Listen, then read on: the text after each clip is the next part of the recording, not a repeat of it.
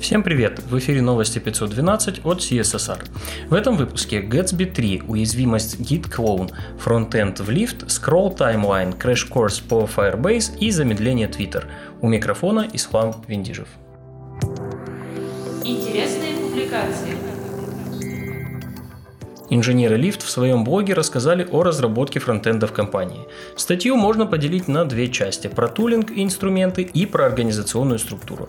Раньше проект был большим монолитом на Angular и Express, через какое-то время архитектуру заменили на микросервисную. На фронте стали использовать React, а на бэке Next.js – кстати, про миграцию на Next.js они тоже писали статью. Разделена команда не по обязанностям, а по субпродуктам. Например, Фернандо Лопес, автор статьи, работает в субпродукте прайсинг. Подкоманды могут организовываться в команды, когда это нужно, для реализации фичи со смежным функционалом. Фернандо также рассказывает, какие плюсы дает такая организация и об их основных ценностях. На самом деле приятно и интересно читать статьи, в которых крупные компании рассказывают о своем опыте, например, как это делали Uber, Airbnb, Bloomberg и BBC. В прошлом выпуске мы говорили об экспериментальной фиче CSS Property, а в этом глянем на Scroll Timeline. Статью в двух частях об этой фиче написал Брамус Ван Дам. По сути, Scroll Timeline позволяет привязать анимацию к позиции элемента внутри прокручиваемого контейнера – первой части Брамус рассказывает про синтаксис и основы и приводит примеры использования, галерею, прогресс-бар и реализацию параллакса. Во второй части он затрагивает продвинутые аспекты работы Scroll Timeline. Не забудьте, что фича экспериментальная и ее поддерживает пока только Chromium. Бенджамин Шмидт, профессор Университета Нью-Йорка, в своем блоге поделился мнением, что JavaScript может стать главным языком визуализации данных. Основная причина – скорость работы и рендера. Бенджамин пишет, что веб-технологии для визуализации работают в разы быстрее традиционных, а если вспомнить WebGPU и WebGL, со временем JS захватит эту нишу в Data Science. Еще автор возлагает большие надежды на WebAssembly. Веб-компоненты проще, чем вы думаете, говорит в своей статье Джон Риа. Он пошагово создает веб-компонент, пишет шаблон, регистрирует компонент, объясняет механизм работы, стилизует компонент и, конечно же, приводит пример использования. Иэн Бин в своем блоге поделился идеями о шрифтах. Иэн предлагает использовать системные шрифты для текстов на сайтах, а веб-шрифты только в редких случаях. Он считает, что так отпадет проблема оптимизации веб-шрифтов и сайты будут загружаться быстрее.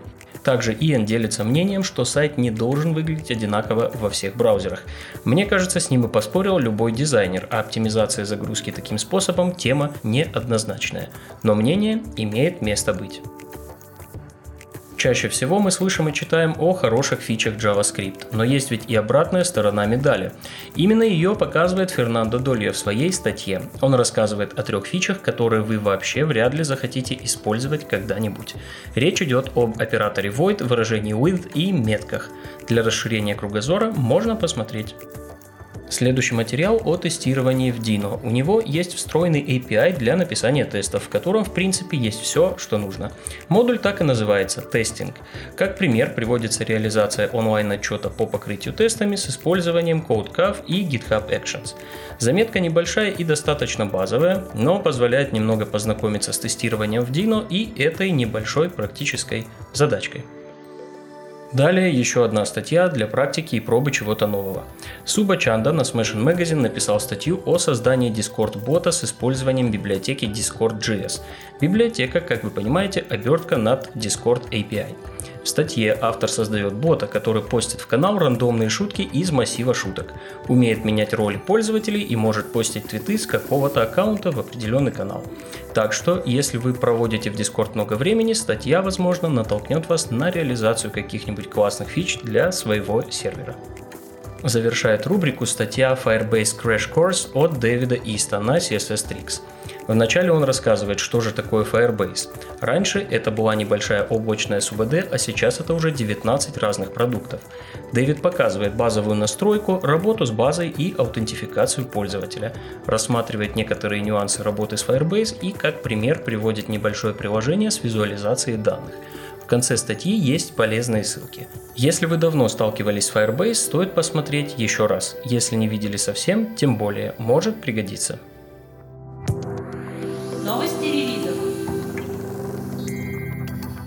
Вышел Gatsby 3. Если вы не слышали, это open source фреймворк, основанный на React, который, по словам создателей, подходит и для простых приложений, и для высоконагруженных e-commerce проектов. В этом релизе обновили версии основных зависимостей Node.js до 12, Webpack до 5, React до 17, GraphQL до 15 и ESLint до 7.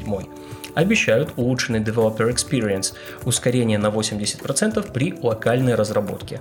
Билды ускорили, соответственно, ускорятся и деплои приложений на Gatsby. Есть плюшка и для пользователей. Команда поработала над Web Vitals и Lighthouse метриками. Также доступен гайд для разработчиков по миграции со второй версии на третью. В блоге GitHub появился анонс релиза всех поддерживаемых веток системы контроля версий Git. В команде Git Clone была обнаружена уязвимость. Она позволяла удаленно выполнить код при клонировании репозитория злоумышленника. Уязвимость присутствует в версиях с 2.15. Рекомендуется обновление. Вышла версия Laravel 8.32. В этой версии появился тротлинг исполнения очередей, хелперы для дампа HTTP запросов, а метод Model Destroy теперь поддерживает коллекции Eloquent. Дополнительно отмечу, что седьмая версия Laravel достигла стадии End of Life, следовательно, более чем пора обновиться до восьмой версии. От других фреймворков тоже есть немного новостей. Вышла первая бета Django 3.2. О нововведениях мы поговорим ближе к релизу. Тем временем Ruby on Rails отметился релизом версии 6.1.3 с несколькими фиксами в геме Action Record. Также отмечу релизы Cake PHP 3.9.7 и 3.9.8, Nginx 1.19.8 и NGS 0.5.2. Другим новостям. Наверное, главной новостью 10 марта стало замедление Twitter.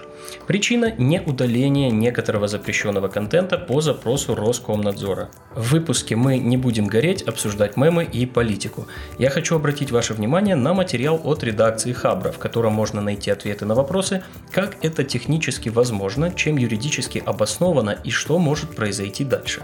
Также в статье есть небольшой блок о том, как проверить, подверглись ли замедлению конкретно вы, и еще несколько советов. Отмечу дополнительно, что под раздачу попало много других сервисов помимо Twitter, от некоторых доменов Google до Reddit, а виной всему, скорее всего, плохое регулярное выражение. Будем надеяться, что это не приведет к падению всего российского интернета. Все ссылки на инфоповоды и сопутствующие материалы вы найдете в описании выпуска. С вами был Ислам Виндижев. До встречи в следующем выпуске.